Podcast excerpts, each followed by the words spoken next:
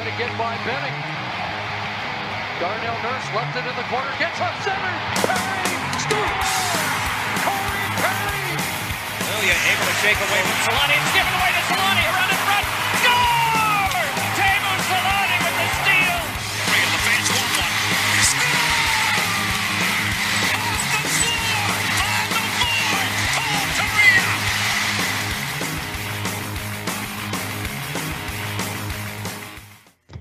and we made it. We, anybody not live, may, that means nothing to you. But anybody who saw us uh, struggle the last half an hour to try and kick this thing off, you you all feel our pain and know what we mean. But uh, we made it, guys. We're here. We're back on the weekly show. The Ducks won both their games this week and are on a six-game winning streak. And I apologize ahead of time for anybody who has to watch this video after the fact and have Pat stare at them for an hour and a half because Pat doesn't have a webcam. So we've just inserted his face into the show to, to make you make you have to sit through that. I guess I don't I don't even know at this point. It's great. It's great. It's pretty great. It's pretty great. Everything's going fine. Yeah. If you want to, I, I think that. I uh, think that, uh, I think that's the best I think that's picture the you can put of me there. Like put that's probably going to be my LinkedIn profile from now LinkedIn on. profile from now on. I'm so glad that we can have everybody live for two Yeah. production well, meetings. apparently I was back. echoing for the beginning part, so this won't even make it onto the cut. So welcome to the show, everybody. Oh, that's so good. so good. no, we won't. I don't hear any echo at all. You know how great. I was I, wondering whether am not was going to get into this because this will this will perfect. act like another production Echo. meeting. But I remember how I was in before we went live, and I said, "Oh, remember when it wasn't echoing before, and now I have to do this so it doesn't echo." It went back to doing that. So perfect. We had Eddie I Inception, get and everyone didn't like it. I Okay. understand. Anyway, we are now hopefully uh, error free on the show, and uh, we're back with a weekly update. The Ducks are eight four and three. They've won six in a row. Won their last two games this week, which I guess there's one more game tomorrow against Vancouver, so we'll see how that goes. But we'll talk about that one next week. But how do you guys feel? How do you guys feel about the the Ducks this year being fun, winning games? Sorry, I'm I'm trying to figure out how this is the first three game win streak under Like I Ethan, said, how do you, it's how do you guys feel? games. And it's fun now, and nobody says it's anything. It's. I thought Steven was going to pop off there. I, I, it's probably my favorite thing that could have possibly happened. I don't expect this team to make the playoffs. Not at all. I don't have that expectation, so I'm just enjoying the red. It's been great. It's fun. Uh, it's nice to see that uh, we were all right about Samston, and uh, we were all wrong about Troy Terry mostly. So I like that. Um, we all? That's weird. Yeah, yeah. You oh come on. You want to say that you were on this Troy Terry hype train for years, and that you expected him to, to be so great, and now he's he's shooting at like forty percent, That's true. and you that's think true. that's like think that's There's really literally- sustainable? That's great. There's there's literally no middle ground between you saying he's garbage and won't be in the league for long, and me going and or and him being apparently a, a heart candidate. There's Is there literally no middle ground. Has There's there ever been a middle ground with our arguments? There's not. First of all, we don't argue. We have mild disagreements. Lovers So when part. he when he starts shooting thirteen percent again, and not putting up uh, a ridiculous points pace, it's still going to be fun. He's still better than what I thought he was going to be. Is anybody so complaining about with Leon him. Draisaitl shooting 33%? Yeah. No, because he's a cheater. He plays in Canada, so he's cheating. But There are some guys that have high shooting What percentages. is uh, like the it. highest shooting percentage for a guy who scored? I wonder who scored over 20 goals in a season and what he finished with a, a shooting percentage. Like, I Okay. don't think you could find that. I think it was Alex Tanguay. I think Alex Tanguay consistently shot over a 17 or 18 percent. Wait a minute, I'm looking this up right now. Pretty 'Cause sure I it need- Alex If Alex Tanguay is like a career 55% shooter, I'm gonna Well, die. like happy. I was. What is he? Oh my god, dude! Yeah. His career is There you go. 18-6. Yeah, he's got a, a notoriously How many twenty plus goal seasons did he have? Decent amount. Uh, he had a few, second. right? Uh, Sprinkled between Calgary and maybe Colorado. I don't know. yeah, sorry, I, my computer hates me right now. Well, Uh, but but about Troy Terry in the kind of the same sense there, I had mentioned this on I think it was the first first episode for Ducks Morning Brew is that he could potentially be a guy who falls around 17, 18, 19 percent in shooting percentage just because of the way he gets those chances. Like he's not a volume shooter. He's only only has 33 shots on the season. But it's not like you know the, the, goals that he scored he's in the right area or he makes a nice move or he puts himself in the, the best position to score possible and he just converts on those chances. I don't think it's out of the question for him to be a guy who sh- who has an abnormally high shooting percentage. Obviously not 33% that's going to fall down at some point. But I, I can see him possibly being near 20% like I, I think it's it's possible for the just for the style of play that he has. Yeah, I mean, I could see that. Like, I, I think there's a chance he could be in that 14, 15 range, but I don't. I think one of the things that we're seeing, right, is that like he's increased his volume of shots and like he's scoring more goals obviously on that, but like like you said, like he's also getting really good opportunities. And so the question will be as his finishing just, you know, goes down to something normal, like is that going to affect his ability to get shots on goal? Is that going to affect his kind of going in into those areas to be successful? Like, I, I don't think it will. He seems playing a pretty steady and sustainable level, like sustainable style of play right now. Like, I don't think there's anything about what he's doing on a nightly basis other than literally just the points that's unsustainable. So I, I could see him settling into like 13 or 14. I don't think he'll get much higher than that just because I don't know that the opportunities are going to be there. Like as this team improves, I don't know. That or as the wheels come off, is he going to get those same chances? Tanguay had two seasons he shot over, three 20%? seasons he shot over twenty percent, four seasons, five. I'm counting him shot over twenty percent, something like that. Mm-hmm. Yeah, that's that's a pretty special play. It doesn't happen very often. Uh, I like I said, I'm just happy with his production now. I, I don't think it's sustainable for the long term, but I think he falls somewhere in the middle. I just, I, you know, that, it is what it is. I think it's great.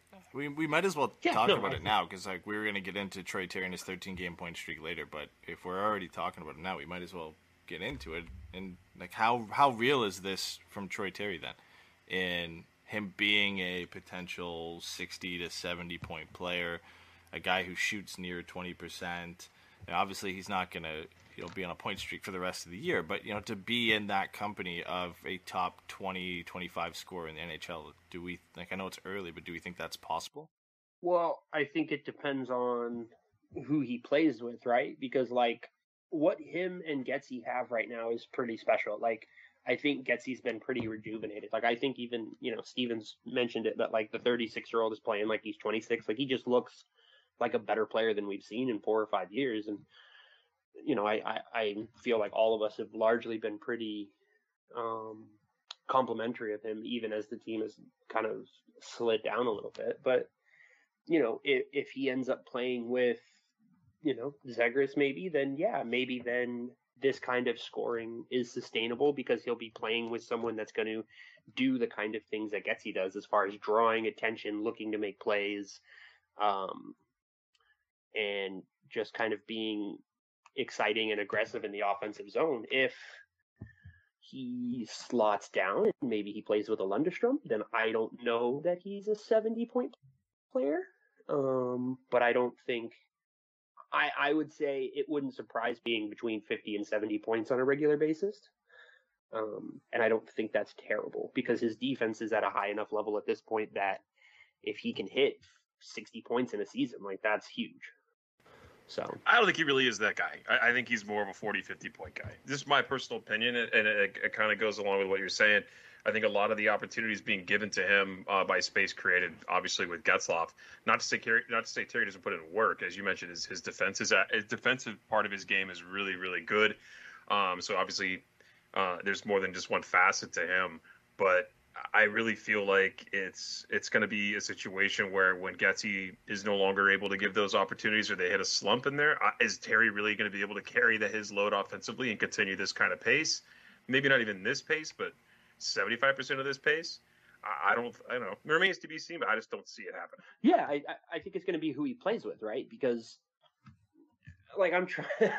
one of the things that like I've been trying not to do is mention like Lambert or Wright or Bedard, you know, Michkov and stuff like that. But like, if this team is in a position to get one of those guys in the next two years, and now you're looking at having basically able to split Zegras and Terry, um, and still put Terry with someone who has that kind of very high, you know, potential and upside, then I think he can be this guy, right? I just think it's going to be about what the rest of the roster. Like I don't think he can do this on a line by himself with Isac Lundestrom, but I think he can be this guy. Like somewhere between being a guy who can do this on his own and being a guy that can only do this with star players is where he's at to me. Like he's kind of right in that middle. Like he's not a true like passenger on the lines, but he's also not like I, I don't think yet he's a true line driver. And so it's going to be about like who he's able to play with. And, you know, I mean, look, he took a huge jump this year. It's not out of the question. He takes another one next year, and now maybe he is that guy. But I, I would be inclined not to count on it. I think who he is at this point is already enough to be thankful for. Yeah, I think everything about his play this year is for real, except I think the volume of goals that he's scored. Um, you know, we already talked about the shooting percentage. There's no way that sustains at 33%. And, you know, I, I just can't see him being a consistent 30 to 40 goal scorer. I mean, he could prove me wrong, and Troy Terry's done nothing but proved us wrong over the last couple years, especially to begin this year. But I think his playmaking is not going to change. You know, the the driving force of his play and and you know how good his underlying numbers have been over the last couple of years has been due to his playmaking. And then for some reason this year the goals have just come. And again, a lot of that is him getting in those right areas, uh, or, or kind of contributing in a way that he finds himself you know, as the go-to option on that line, right? He's playing with Getzlaf right now and Henrique.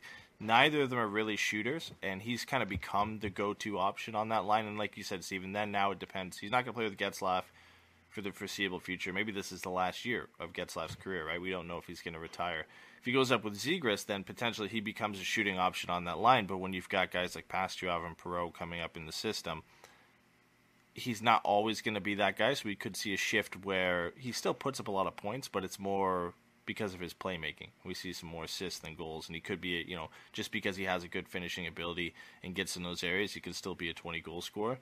But it's so early to tell right now. Like, I, and it was a loaded question to put in front of you guys to say, can he be a 60 to 70 point guy when this is his breakout year?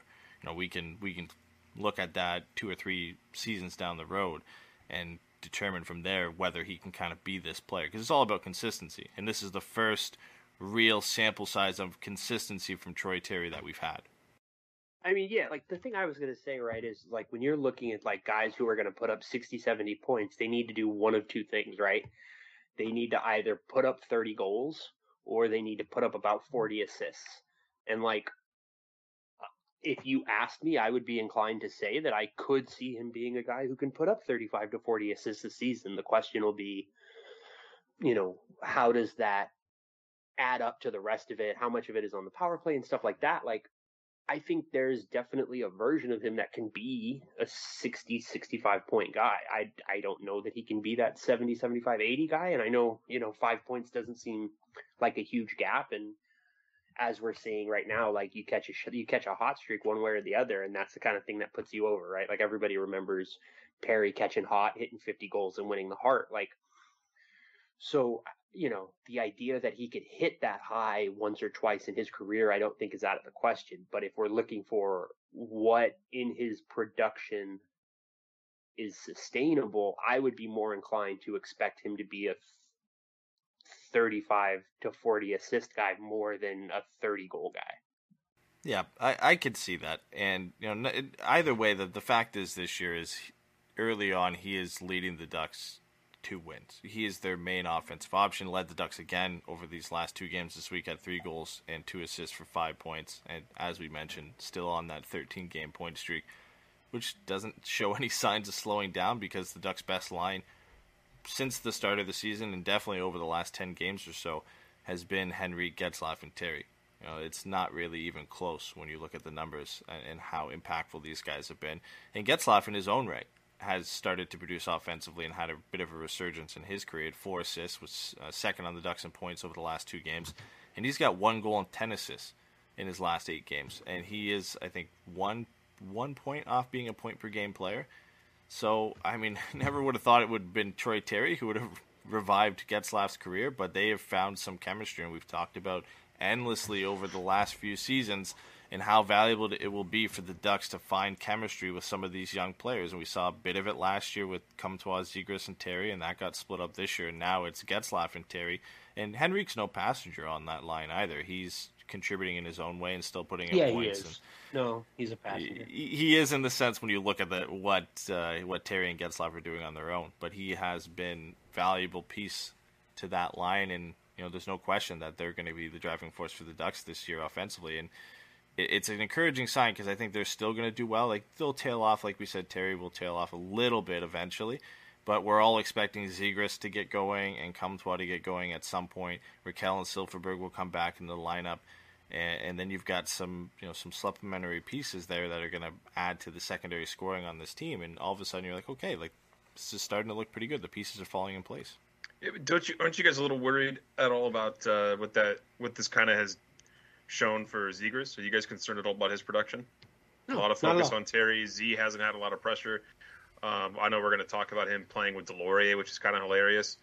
Uh, but I think one person that we haven't talked about at all during this, at least not much, is John Gibson.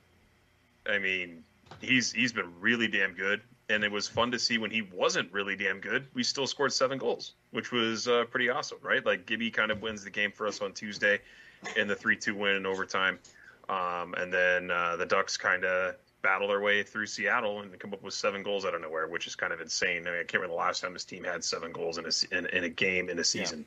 Well, we So, talked about that too, right? I think- is that if the, the Ducks can't, like Gibson can't do this forever, and the last couple seasons showed that. There's going to be games where the Ducks are going to have to give him some help, and we have. It's been a while since we've seen that, so it's nice to see that in the game against Seattle. Okay, yeah, Gibson wasn't his best; he still played pretty pretty good, but the Ducks bailed him out, and they scored seven goals, right? Like that.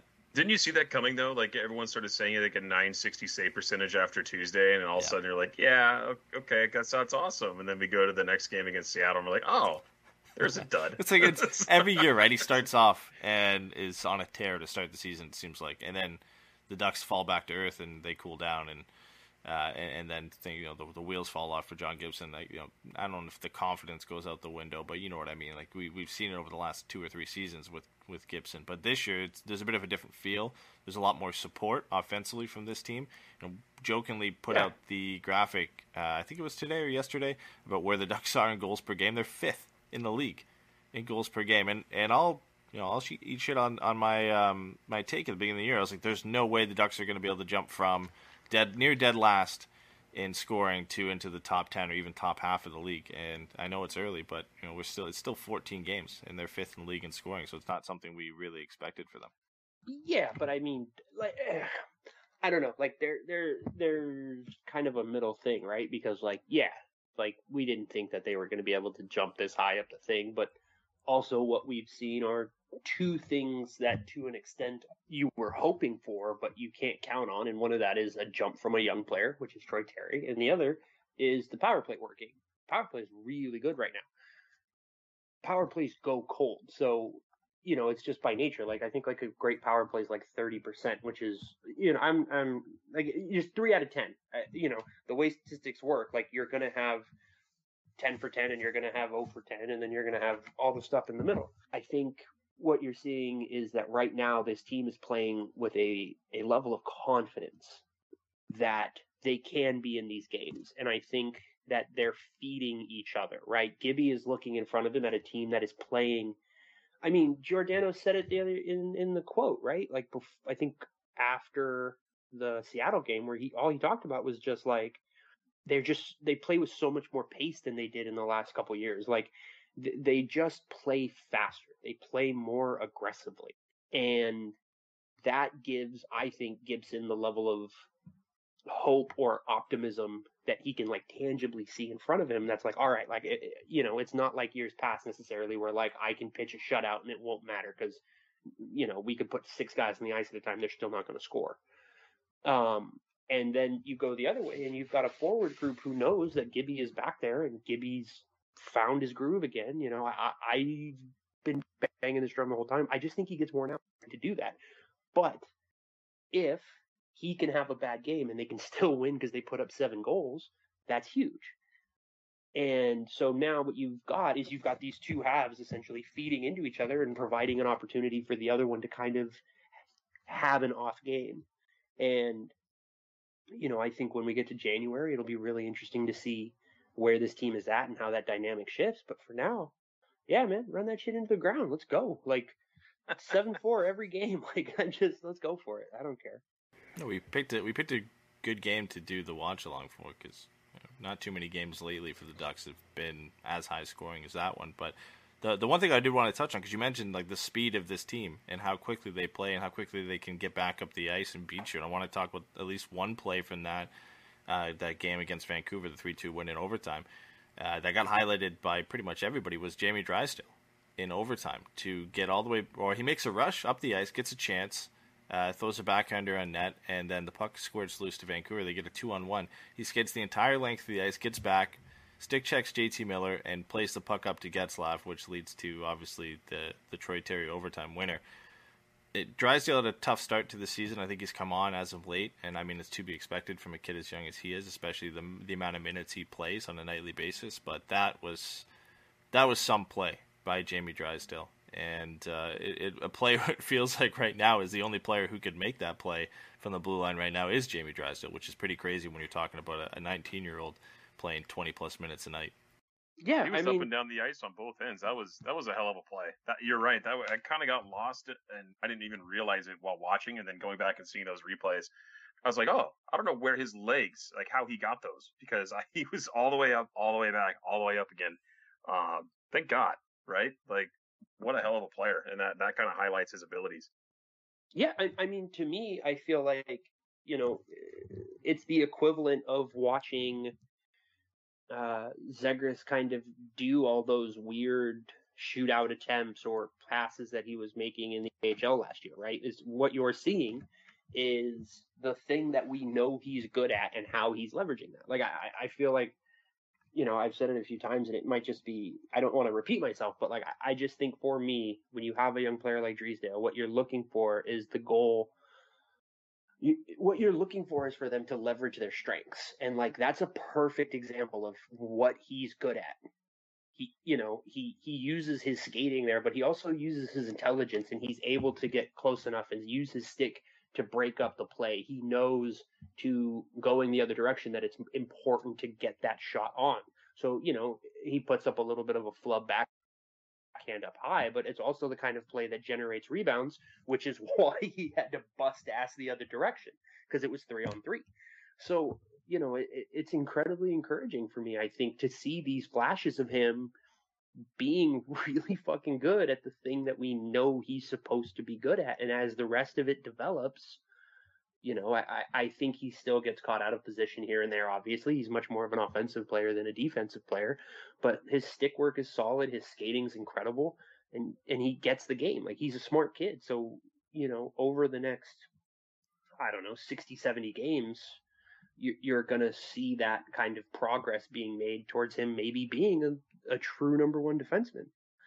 So you know that would be great, but his ability to impact the game at both ends of the ice just based on his ability to move Yeah, at this point assists is remarkable. game too. And you know, obviously the the OT one was a product of the play we just talked about. But even the the first assist that he had was a nice breakout pass from his own zone, which is what you want to see from him, right? Is his skating ability on display and him being able to make those home run passes from his own end and up to the you know to his teammates up front. So you know these are the type of plays that you want to see from him. Everything else is going to come as he gets more mature, as he gets more experience in the NHL.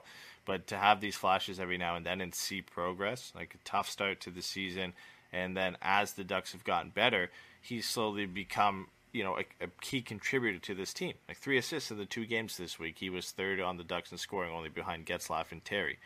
And you know eventually he's going to be that go-to offensive weapon from the blue line for the Ducks, and it's going to take him some time to get there. But we're seeing some slow progress from him so far.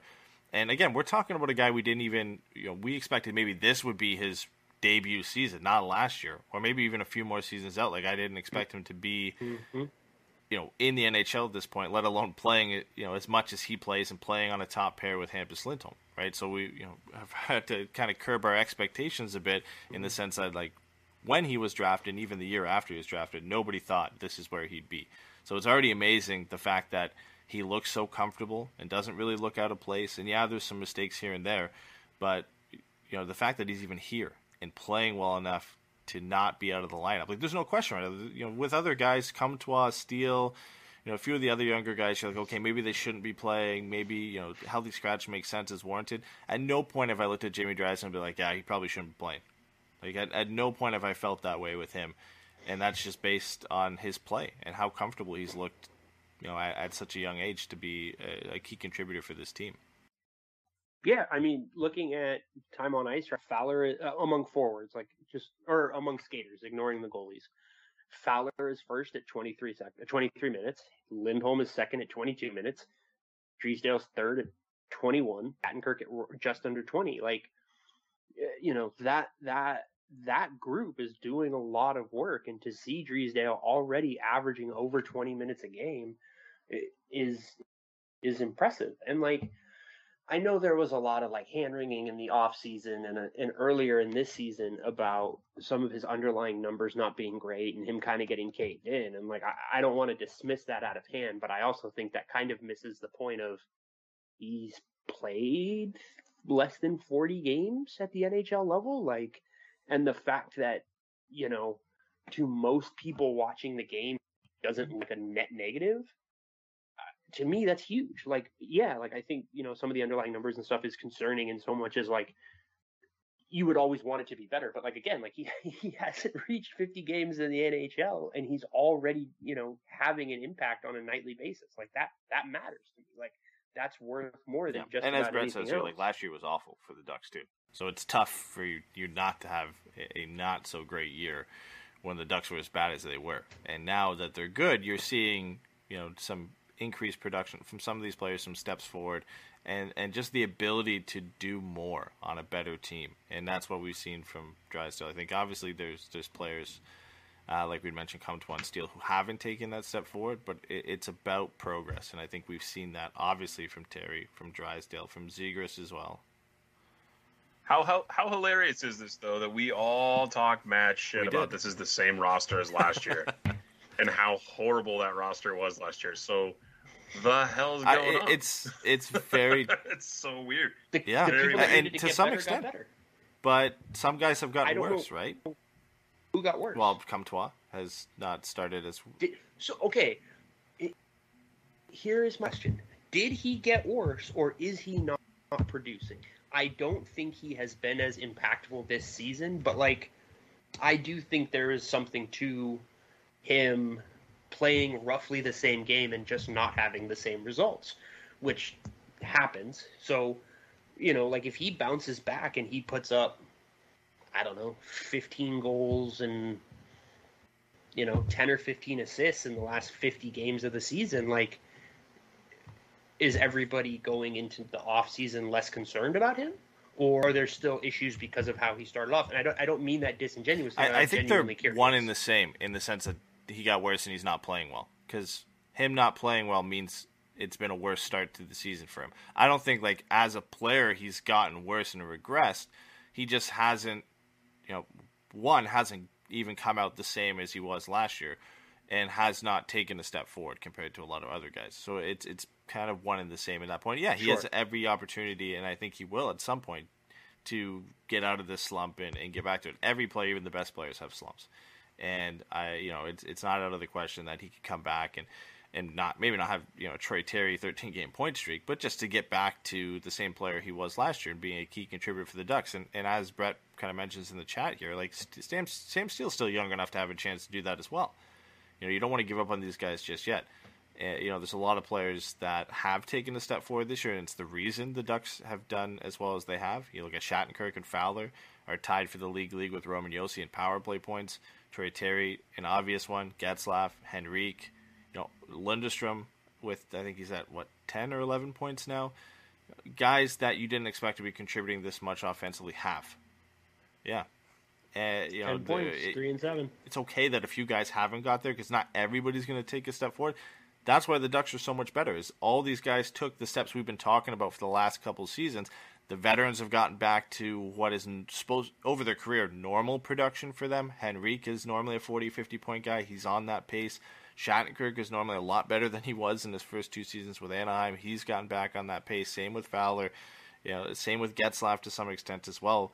And then the kids have taken steps forward. But nobody expected this. Again, like we, you know, there was always a, a, a realm where the Ducks could be better this year even with the same roster, but to, to jump from near dead last in the league in offense to top five for the power play to all of a sudden break out and, and do what it's done, it, it was near impossible to predict that. So we, we were, I, will say we were warranted for for predicting that or being disappointed that the Ducks came in with the same roster and expecting it to be the same as last year.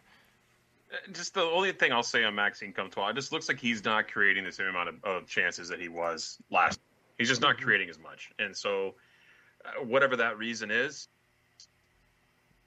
who were his line mates when he has played? I'm, I'm curious who, who, he was slotted with. I, I can't imagine he was right. Yeah, so Lundestrom, all over the place. He's maybe not with the most successful players he's being he's being tagged with, right? Uh, but I don't know. I, I, think it'd be nice to see him kind of get back into this on the power play. You know, he's a, he's a net front guy a lot of the time. I think that'd be nice to see him mm-hmm. uh, work his way into that but it, when I watch him this season, he's just not creating that same amount of space and and um, you, you know what I don't get is we talk about Getzlaf and Terry having the chemistry together and Henrique being good, but still kind of a you know a third party passenger on that line. He's contributing, but he's not. You know, there's a duo, a clear duo. We saw that last year with Zegras, Terry, and Comtois. Zegras and Comtois were a clear duo. They had chemistry together. Terry was really good on that line, but he was clearly the third guy. I don't understand why we haven't seen Zegras back with Comtois. And, and you have Zegras and have Zegras Comtois Milano. Like I think that would be a great line. I think Milano's work ethic will go good with with the two of them. Obviously, Comtois or Zegras is creative ability and playmaking ability would be great for a guy like Comtois, who what we saw last year made his bread and butter in getting in front of the net and getting in key areas for Zegras to hit him with a pass. I think we need to see that for both of them to get going, but it, I mean, somehow D'Lo is still with Zegras. So okay, so here's the thing to that end, right? I think the one thing to mention is that didn't who started on the left wing um, with Zegras and Terry? What? At the... Or it was Zegras, Rakell, Henrique, and yeah. Henrique.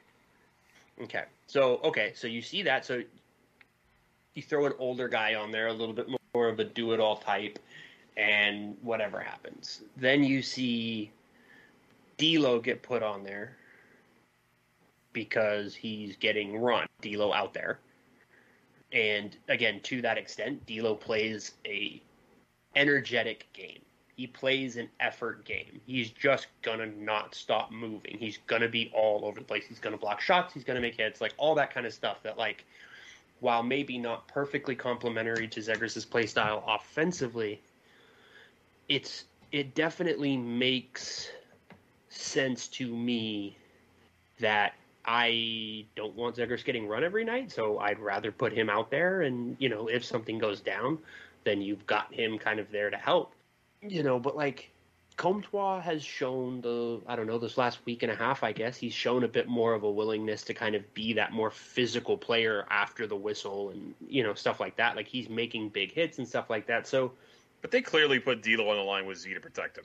Yeah, that's, no, exactly. That, that's, exactly I, what they did. It, yeah, it's it, look. I will say this: it seems disingenuous to me for everybody out there to be like, "I don't get why we're doing this." You know exactly why we're doing this.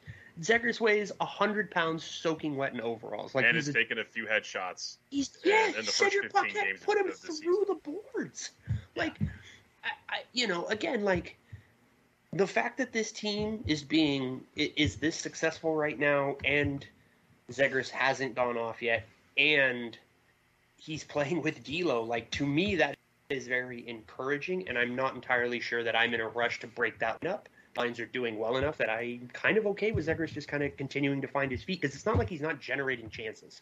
No, he's just not. He's just those not- games. See, getting but production, that's my yeah. problem. So I, I understand why they put him with Deslauriers. Don't get me wrong. I get it. It's pure protection right after he got run by Paquette and slew foot by Subban. I, I get it. Like, I understand it. But he is not generating chances with Nick Deslauriers now. Like, the numbers are clear. Like, their possession numbers are down 30, 39.66% with Deslauriers, 52.61 without. Expected goals are down to 44% from almost 57% when Zegras is without Deslauriers. Their scoring chances are down to 34% when they play together, with from 56% when he's without Deslauriers, and the high danger chances for are almost triple or less, like 25% high danger chances for percentage with Deslauriers and 64% without. So he's clearly not getting as many chances and not generating as much offense with Nick Deslauriers, which makes sense because it's Nick Deslauriers. So are you protecting him then at the sacrifice of his offense? Yes. I don't Yes. think you should Yes, at this point. I, I don't I, I don't get it. I, I think Maxime Comtois is more than capable to protect him. I don't think I, I just don't think he Even on Tuesday, when he when he's going to have to fight. at uh, some Wilson. point you again you're handling with kid gloves. I get it. You you know he's been run a couple games. If you want to play D'Lo with him for a couple games and send a message, fine.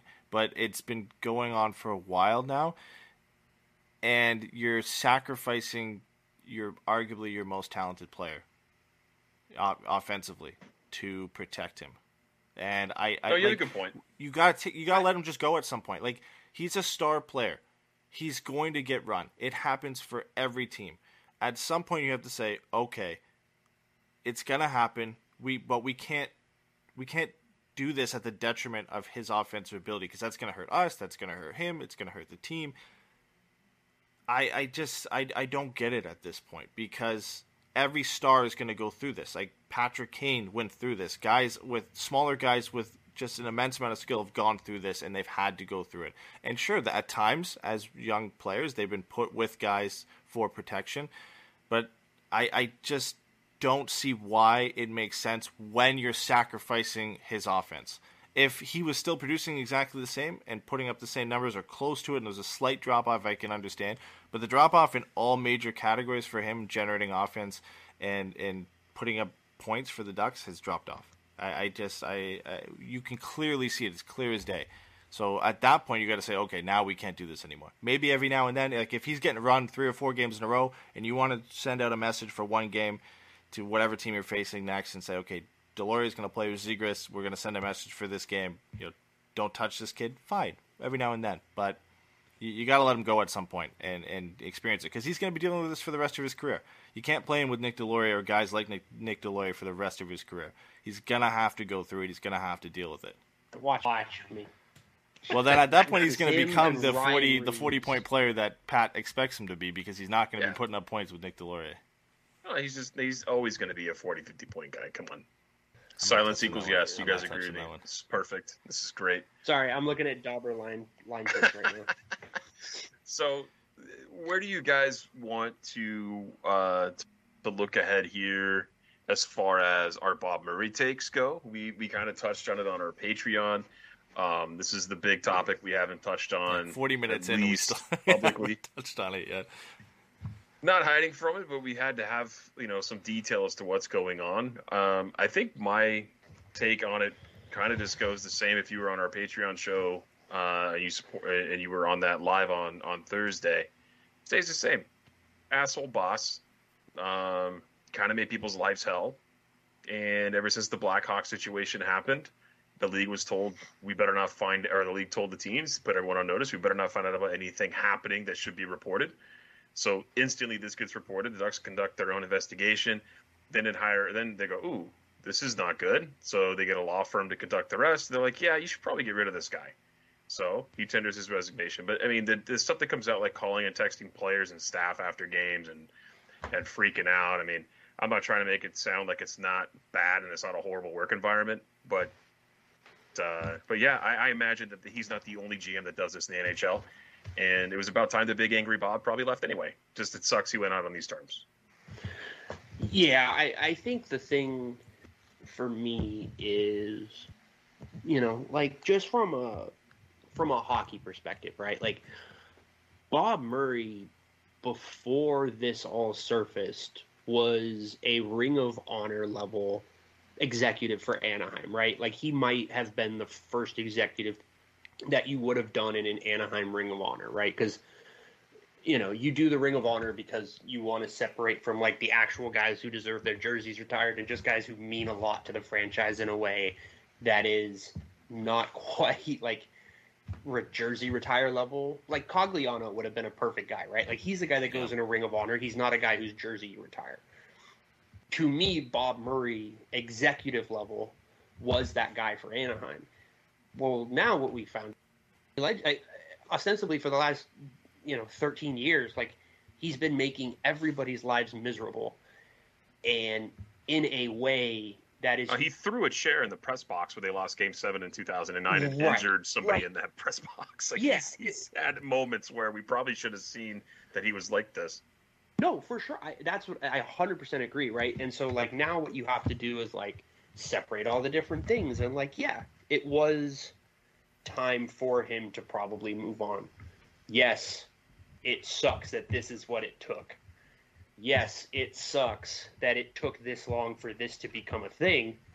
But, like, I think Getsy kind of said it the other day, like, this is still kind of the NHL is still kind of going through a culture change, even on a very tame level, right? Because this has been kind of part of the conversation, and, and understandably so, which is the generational differences um, as far as what is and isn't workplace abuse.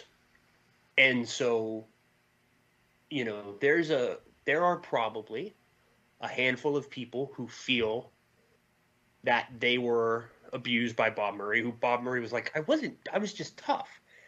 And that is just creates a weird thing. But you've also got what very clearly seems to be an issue where people were just genuinely afraid of him in a way that's just unacceptable. Like, you can't be afraid of the executive in that way. And I think the other thing that we've seen here is the the reality of having one man have sorry uh him being in charge and being that important like he's the guy like he's been the guy for 13 years like there wasn't anybody who really could have been in a position to address this with him other than owners and other than Schulman. So over the next six months, I imagine we're going to hear some things from Oh, those- it's, we're those probably going to hear some dirty stuff that comes out of this where you're like, wow, man, you said that or you did that. Like, Yeah, but see, to, That's to gonna me, be a like, tough one. That, like, the thing for me is, it's like that's all expected, and I'm not looking forward to it. But it's not going to really change how I feel because what he did was unacceptable. The way he treated people was unacceptable. The details don't necessarily make that more or less true, right? What I am very curious about is how do Schulman and the Samuelis respond to this as far as making changes in the way that they engage with hockey operations. Because I- said it just last year. Like, I think Anaheim fans needed to be. I I'll just say it the way I said it. Anaheim fans need to appreciate the degree of hands off that this ownership provides because we can look around any league and see meddling owners who ruin their team by insisting they're smarter than the guys they have in place. To their credit, the Samuelis have never been that thing. The problem is, is now that we're seeing is they might have been entirely too hands off and entirely too detached, and so it creates a an accountability gap.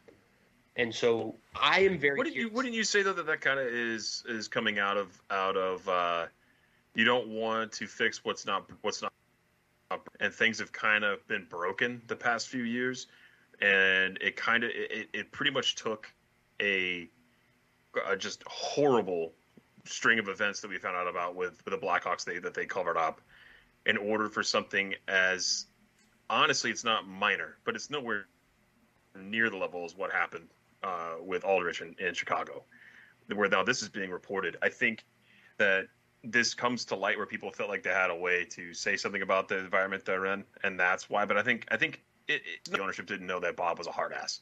There's no way they didn't know. Right, and that's Right. my question, right? Where is the gap? Because there, again, like we've said, there's a difference between just being a hard ass and being abusive.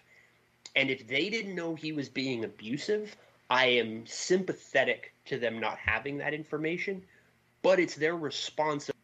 See, my my issue with that is It just depends leadership too below Bob as to where they get exactly supported. who who who's if if you're a player or a you know a staff member who doesn't have a lot of leeway or say or power or whatever it is, is how are you going to go and approach the owners with that conversation about a guy who has almost as much power as anybody in the organization? Like you're gonna walk up to, to Henry Samueli when you see him in the hallway and be like, "Hey, like listen, this isn't okay." Like you don't have that ability necessarily to do that, or you know the confidence to, to go out and do that because if this guy is if Bob Murray is like they're saying is is threatening job security, you know you, you, there's only one place you can go, and it's not the owners. We don't know. Maybe made that not easily accessible to go and have that conversation with them. It's not easy, or I would not imagine it's easy to go and have the conversation as with the owners as a a staff, you know, one of uh, the cogs in the machine about a guy who has this much power and this much sway in the organization, because it's your word against his, and this guy has a lot more power than you do to be like, yeah, I didn't do that, right? And and it makes it a tough situation at that point, which is which is why I think this situation with the Blackhawks where it's now uh, and you know the NHL hotline is what it is and we won't get too much into that but it's now hopefully opened up a way for people to speak out and for these issues to get resolved. And this is the first case of that and we'll have to see how that develops and, and how that continues to go on. But all we know from this is this is a situation that should have been checked a long time ago. It finally has happened and the right mm-hmm. decision has been made, and Bob Murray no longer is a part of the Anaheim Ducks organization because of the things that he's done. And like you said, Pat, I'm sure not every instance is a, you know as bad as it's put out to be. I'm sure there are situations where you can classify it as him just being, you know, old school hockey guy, hard ass, whatever you want to call it. But clearly, there was enough instances in there that he was going over the top, being abusive, and you know, in mm-hmm. no instance is threatening job security in any way acceptable. So that's another notch in there. And eventually, we'll probably see these stories come out. Like you said, it's just going to continue to get worse. Well, it was pretty telling when you heard through guys like Greg Wyshynski on ESPN saying that his sources were like, "Oh, Well, Murray's a like dick." even in playfully Like, in yeah, articles, Right. Surprising it came out, but no surprise. That, you know, we've we've Yeah. saw like the GM he's always been the GM always been review article like a, uh, two years ago in the Athletic where they just talked about who's the hardest GM to deal with, and it was like a playful article, and they're like, ah, it's Bob Murray. Like that guy is just nobody wants to deal with He that sucks, guy. yeah. Like it's it, it's it all adds together to the point where like, okay, yeah. Yeah. this makes sense. Like nobody was surprised when it came out that's that it was basically yeah, no, he's just an asshole. Like he's just rude to everybody, and he's verbally abusive, and he takes things over the top, and he goes mm-hmm. way too far with it. Nobody sat back and be like, oh, not Bob Murray. No way. It's this guy. Everyone is like, yeah, yeah, Yeah. that makes sense. Yeah. It, it, I just want to make sure that I'm I'm clear because I 100% agree with everything you said, Eddie. As far as everybody under Murray was not in a position where they would have necessarily felt comfortable to go forward, and that's why my thing is it's the owner's responsibility to create that situation, whether that is, you know, trying to go in and check in and just talk to people and see what's going on, whether it's instituting their own anonymous tip line through HR, like there is a responsibility as the owner of the team to make sure that your employees are in a safe work environment. And that's the part of this to me that is, I, I, I will say, unfortunate and frustrating because I, I really do want to know more about how this all played out, how the Samuelis got to this point. But you know, at the end of the day, like all that matters is is like now he's gone. Hopefully, whoever they bring in to replace him takes, and hopefully part of the hiring process is that. But like, look, you're not going to be an asshole, right? Like, like you're not just going to like, you know, get drunk and start haranguing interns at like. No, but we know 1:30. that that guy's taking over is Jeff Solomon. There's no way. I, I, I don't know though. Oh, I, I Yeah, I'm not. he he's the front runner, right? Like Jeff Solomon is the I mean, leading I candidate. really can you really see like Dave Nonis like really gonna put Oh, him I, back? I don't think Like, Dave Nonis is no in, way. in the running No, at all. He's not gonna get that position. I mean, I don't think Yeah, Matt's I- going to get it. If it's an internal hiring, it is Yeah. Solomon. But I think there are more than a handful of people outside of the organization that will be legitimate. It's indicative that they're waiting this long. They're going to draw this process out and wait till the summer because they're waiting to see who's available at that time when they go through the interview process. Mm-hmm. There's no interviews being made, And they're probably now. also going to see how Solomon handles this. He has full reign. How does he mm-hmm. handle the? How does he handle the, the trade deadline? What's he do with his Yeah. vets? How does Yep. he handle I, the I think I said this the other day. Like That's this very is, very important things that are going to be happening here in the next. This is six an months. audition period for Jeff Solomon. absolutely. And they're going to Yeah. see what he does, and it's not indicative of the Ducks' play at all. It's what he does and how he handles a trade deadline in key situations, maybe the draft, if they get that far, free agency, contract extensions, everything like that. They're going to see how he handles and how he does.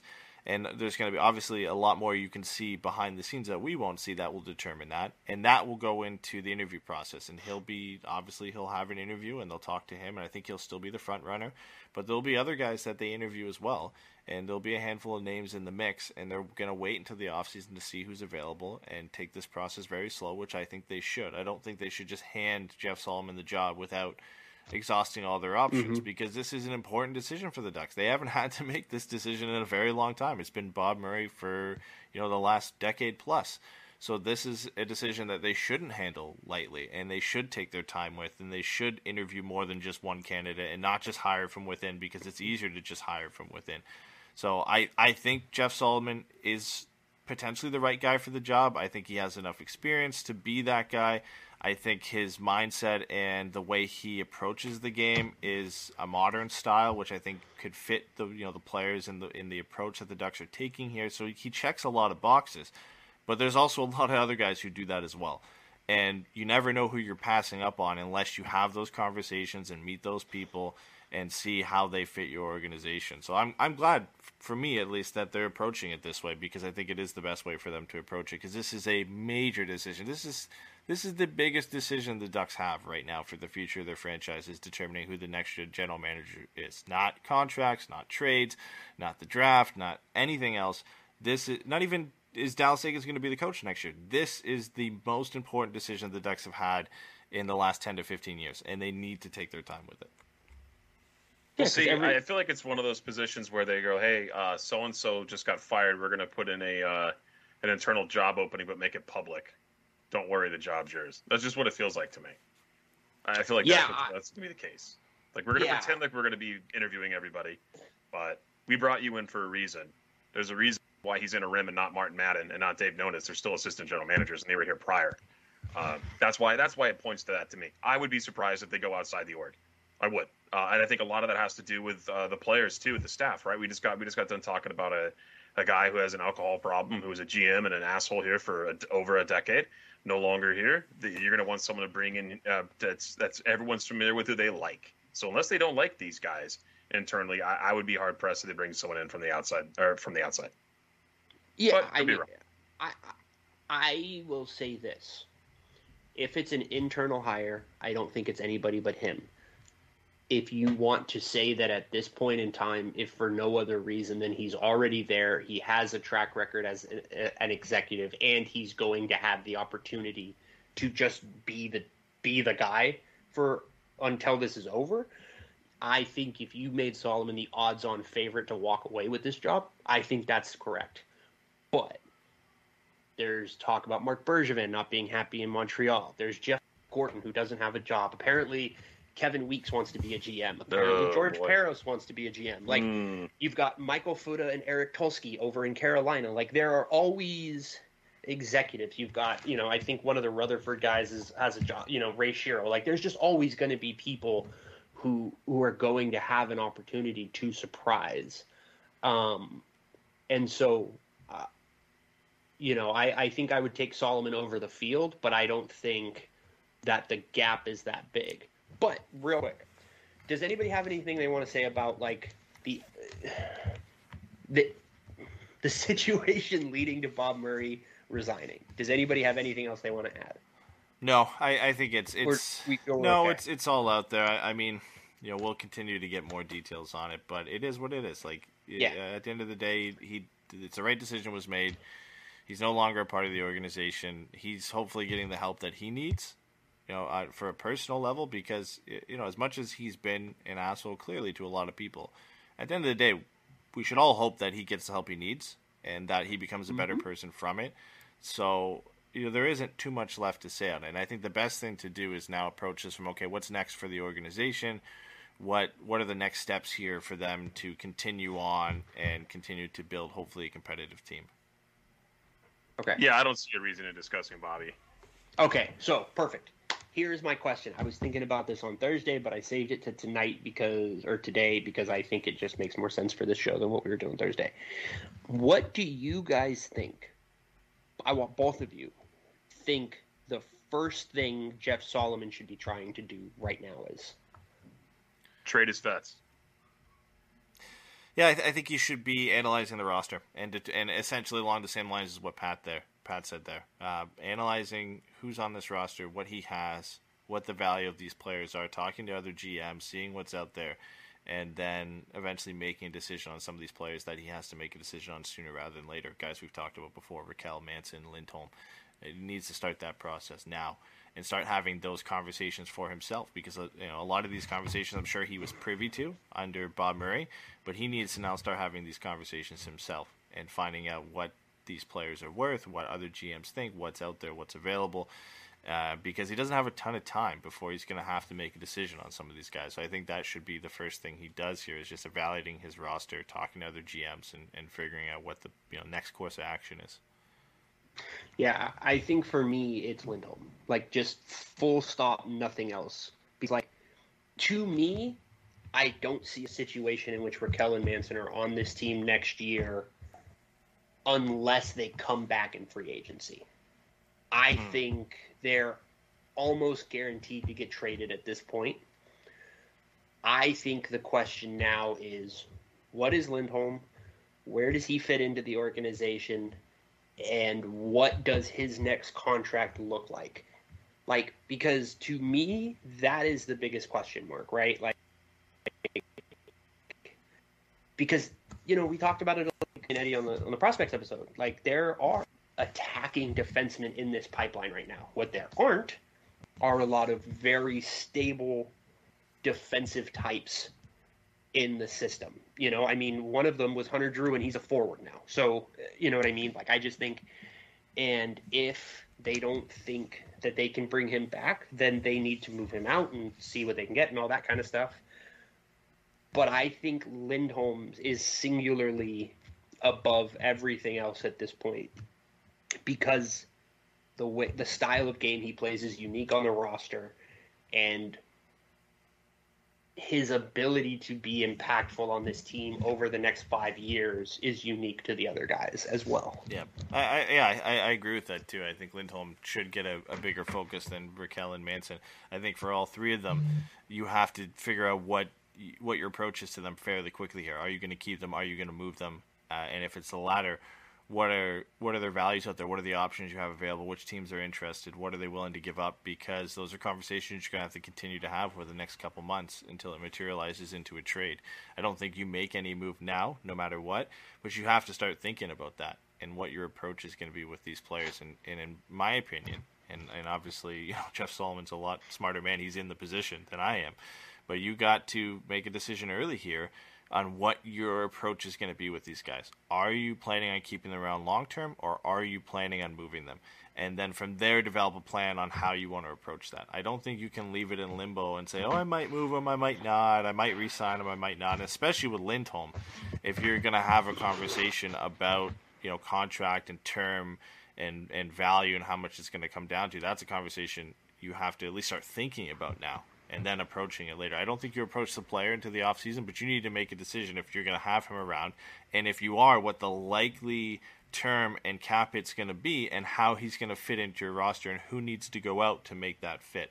And, you know, that's a decision, especially for Lindholm, if you're thinking of keeping around, that needs to be made relatively soon because He's getting eight by eight. yeah, man. and and if he is right, that that impacts any decisions you make for the rest of the season at the deadline in free agency. You got to make that that determination now if you're going to keep him around or not, and that maybe goes with talking with the player's agent, seeing where they're at. If if it is true and Lindholm wants to test free agency and that's the route they want to go, then you have to resign to the fact that maybe you have to trade him, and then you could have those contract discussions potentially. You know, in free agency if he's gone and talked to other teams and allowed him that courtesy, and then he wants to come back. You can do that then. But you need to find out early on here what the plan is, and then start you know making your decisions and your plan based off that. For sure, makes a lot of sense to me. Yeah, no, I, I, I think you're 100% right. I think he's the most interesting one at this point, right? I mean, uh, you know, I think him and Gibby at this point are the two most interesting players because to me, they're the two players who can be the most beneficial even with this next group or the most effective and impactful even with this next group. Um, you know, but if they don't necessarily think that those two guys' timelines are quite where they're at because you know maybe they're looking at this and they're going yeah we can't we can't expect gibby to be this great this much and get this kind of quality backup goaltending and have troy terry on a point streak and only what that means is we're second in the pacific which is bad Such a bummer that uh, Gibby came into this organization probably about five early. yeah you know Yeah, what like five years too early. If he, if he had been like in his second or third season now, then this is this is like a like the prime time uh, for this team to kind of be going forward. It's going to be really, really uh, something to look at uh, how this team performs if he remains here in Anaheim, which I hope he does. But uh, he's got a great cap hit too. But you know he also wants to win, so that's going to be there's a lot of question marks. And I think you kind of hit the nail on the head there, Steve, with, with uh, Lindholm and Gibby. Um, the other guys, uh, we've all kind of talked about it nauseum about they need to leave. we need to find a way to get rid of these contracts. So, and there's a lot more to Yeah. it, right? Player, uh, player personalities, leadership qualities, those all do matter. And when you're talking about a, about a group and developing a core, so we'll see what that, what happens here. But I, I still think it's, uh, we've all agreed, it's this is um, this is Solomon's uh, chance. See what happens here in the next six months, and see what the Ducks do. But you know, guess we'll get there first. Yeah, no, this is this is his tryout, man. This is this is his chance to prove that he's the guy who can do this and, and Be the and next with- Brian Burke. Bring fighting back to Anaheim. We'll see. We'll see. That's what mine is. That's true because we haven't had enough of that. Eddie, I- I've been noticing really quick. Uh, we don't talk about a lot of Patreon stuff, and we kind of have been lately. We've had a number of people join Discord recently that I think we should probably give a shout out to. I've seen probably like four or five new Patreon Yeah, people I in the gotta- last week or so. I got to put together it's a list of everybody, but I know uh, recently Tony literally just joined during the show. So shout out to Tony if you're listening right now and you joined because we mentioned the watch along or, or anything like that. So shout out to Tony. I know we had um, goes by GST in Discord. So welcome to uh, to the Patreon. And we had Ferda Ducks in Discord as well who joined. I I can check Patreon and get your real names, but I figured I, you'd rather go by what you have classified yourself in as Discord. So, welcome to everybody. If I'm missing anybody, I will get you. I have to put together a list. we are missing. Patreon's weird. Whenever you log in, I want you to log into your email and verify that you're the correct user. It's like you can't just go check it like you can on Facebook. So yeah, we'll make sure we give shots, uh, shout outs here uh, in the next day or so. Yep. Uh, last bit of news before we get into our predictions, I do want to say because Isac Lundestrom left uh, Thursday's game with an injury. He was skating today. He was skating at practice with Comtois Silfverberg, so that could be an interesting line we see for uh, the Vancouver game tomorrow. God, that would rock. How the fuck was that not a player safety issue? With Lundestrom, I think it was just precautionary How the that fuck he was was, that not a- taken out of the game last night. Oh, oh you mean the the hearing? Yeah. No, no, no, no, no. What he's saying is, how is he not? How was Lozon not suspended a game for that? Yeah, I, It was blatantly Yeah, 'cause shot to the it's- head. It's, it's the NHL Department Yeah, of Player didn't have the Safety. So what, what are you expecting here? Consistency? Come on. Uh, yeah, Yeah. maybe. Like, Yeah. what the hell? I, if it was Zegras, does he get two games? Like, I think if there's Zegras, they shoot him. like I just think there's Like, just come on. someone like it on was the head. such a cheap shot. Just someone just going. I'm sorry. What? Yeah, Take him out. Okay, great. And then, and then that's it. That's it. I just wish Delo's or Manson's uppercut would have landed a little more flush. Yeah, it was nice. It wasn't as Hey. flush as I wanted. Ooh, you know what? Honestly, honestly, if we get another fight like that, Patty, me and you have to do an entire Patreon episode just breaking down the fight I'm frame by frame. Because It was beautiful. It was. Oh it was. God, I just that wish it would have was- dropped Alright. him. That would have been great. That, yeah, I haven't seen Manson whip someone's ass like that since Geo. That was Let's uh, let's make our predictions here for the next three games. Ducks play tomorrow uh, against Vancouver. All three are home games. They play Tuesday against Washington and Thursday against Carolina. Steven, what are your predictions for the Ducks this week? Ofer. Are you being realistic? fall Or, back down to Because I know it's Wow. it's par your course I- to I- say over, but I'm supposed to go to the game on Tuesday. I hope they win. I mean, because it's it's Vancouver, Washington. I think they'll beat Vancouver. I think I don't think they're beating Washington. I don't know that they're going to beat Carolina. I'll Pat, say they go one and two. Uh, I don't think they're beating Carolina, but I think they have two wins, and I, I'm nervous about Tuesday's a tough Tuesday. Ovi, Ovi's on a tear right now, so I'm, yeah, Dude, I, Yeah, I I- I'll swear say go in two scores two goals against the Ducks every time. Yep. Uh, I'm going with uh, Fresh Vlog in the chat here. I'm saying they're one one and one. I think they win against Vancouver, lose in shootout overtime against Washington, and lose to Carolina. Uh, unfortunately, to probably Freddie Andersen that night. But uh, oh, we'll see some good games at least. does he get does he get No, booed? no, I don't No. think so. You're gonna boo I'm him? They gonna can't boo boo course you're him. I'm gonna boo him. Yeah, Why would you boo him? Because he ruined Game Seven for the Blackhawks uh, when I was there. He ruined it. His play was terrible. I'm sure he was the sole contributor to that game. We Ducks should definitely Western be mad Conference for him Final for Game something seven. he did five years ago. I think that's appropriate. Pretty mad All about it still. Yeah, never I forget. can tell. All right. Well, I'm gonna wear boots. Uh, any, Friday. anything else, guys? Oh, I'm capping. Not supposed to tap. Yeah, last thing I wanted to say real quick.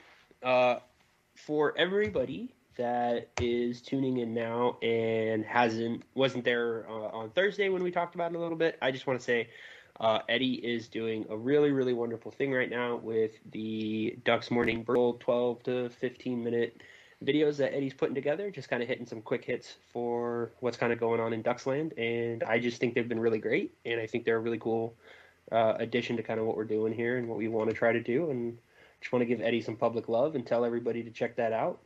Uh, they're on YouTube, and uh, you know we tweet the link out every morning once Eddie's done doing his job. So Monday, Yep. Monday through Friday, he, he gets us up there. Good job, Ed. Yeah, I think that's that's a really good um, little bit of information to get people in between the shows. Uh, I mentioned the only thing I want to mention too. I know we just kind of get shout, a shout out to a couple people here, but uh, we're definitely going to do another watch along here soon. Um, Would love to do one if we can. I- don't know. I don't know if I can make one this week, but next week would be awesome. And the three you, maybe you guys and Jay want to do one, but those are so much fun. And then we'll we'll have to get a pucks and brews here, and uh, maybe next weekend. Yeah. that'll be a fun one too. Time to talk about the league. Yeah, right. Haven't I mean, there's yet. been a lot to talk about. We haven't haven't got to it yet. But yeah, if you if you are new to the show or want to check out the Patreon at any point here, we do have our flagship show Pucks and Brews on there, which is like Pat said. We normally talk about the NHL, sometimes Duck stuff. We combined it with a watch along on Thursday to watch the Seattle game, which was a lot of fun. So, like Pat uh, said, we're going to try and do a few more of those just to kind of figure out where that's going to land, whether that's going to actually be live on Twitch and outside of Patreon or part of Patreon. We have to determine kind of what's best and talk with our Patreon members and find out what's best for them because Crowdcast, as we mentioned earlier on the show, cut out two hours in and we had to relaunch it and get everybody back in there minor minor uh, miscon- inconvenience compared to what happened at the beginning of this show but still we're we're still figuring out where the best place is for that but even if you subscribe to the patreon we will have uh, our regular pucks and brews as well as a lot of other bonus shows and you get to join the discord which is a lot of fun uh, throughout the season kind of talk uh, Yeah, and you get random Yeah. free tickets if you're local. Jimmy got Yeah. glass seats. jimmy said that was the, the best uh, thing he's ever gotten since joining the patreon the main reason he joined the patreon so he said it was worth every damn cent. It was worth every penny. love it uh, but yeah Uh, oh, th- can we say one Yep. thing real quick? We're, I know I'm holding everyone up. Uh, Connor McDavid's goal, Jesus Christ, against the Rangers. yes Maybe one of the best goal of goals the season I've ever seen. bring up David right now. One of the I'm gonna best. get annoyed, and we're gonna One of the spend best. 25 minutes on this. My God, that was one of the best goals of all time. It was a gorgeous goal. It was absolutely incredible. And the way you know it was incredible is people who don't give a fuck about hockey were talking about it. And to me, the thing that is going to be very cool about ESPN having it is people just habitually pay attention to ESPN, and goals like that provide an opportunity for people to see the parts of the game that draw you in, right? Like anybody who's been watching hockey for a long time can see the little things here or there, or you know, appreciate the totality of the game and things like that. But those highlights right there, that's the stuff that makes you want to buy a ticket to a game. That's, That's the thing that- casual fan ticket. Well, yeah, Yep. and Yeah, we you know, saw and- and that- a, a lot of people outside of hockey comment on that goal. Um, you know, maybe more so on my side because there was a lot of uh, Canadian athletes, but Alphonso Davies, who's Canada's best men's soccer player was commenting on that goal. Uh, you had a, a few uh, Canadian football players who are coming. So, like again, you're just you- you're growing the game outside of just hockey fans at that point when you have goals like that and, and plays like that that go viral. So it's, I mean, it's Connor McDavid. We're going to see that several times throughout the year. But uh, that is a The best was when he was he was swinging around in, in his post post game presser. It's my job. It's yeah. what I do. I, I can't you, you can't always I don't know. can't always take on four guys, but four on one every night. But uh, what are you gonna do? that was my favorite part of that. Just so casual but That's what I get paid for. Just a bunch So of good. boring Canadians. Uh, It was So so yeah, awesome. we All right. will we will be back next weekend with uh, our regular weekly show. This one here, uh, Monday through Friday, as Stephen mentioned. Puck, uh, Ducks Morning Brew will be on our YouTube channel. Um, just again, I appreciate Ducks. everybody who's who's enjoyed those so far. I know we've we've heard a lot of people that say it's not always easy to consume an hour podcast, so they like the shorter episodes. So we're going to continue doing those as well. We're going to try and provide some shorter highlight videos for the podcast as well for everybody that can't tune in. I mean, if you're listening at this point, you've already tuned in for the entire thing. So maybe this doesn't apply to you, but we're gonna we're gonna try and put out some shorter highlight versions of the podcast, uh, video versions on YouTube as well. Uh, and then we're attempting to revive the post game show uh, as a, a little bit of an added bonus uh, throughout the season, uh, just reviewing the game and talking to everybody because I know a lot of you like those and being able to come as a post game destination to talk to us. So that's in the works, and we're trying to put that together. So stay tuned. We'll have more information on that in the coming weeks and months. But uh, as for when you'll hear from all of us next, it will be next uh, either Saturday and Sunday, and uh, we'll see you all then. Have a good All one, guys. Daddy. Thanks for tuning in.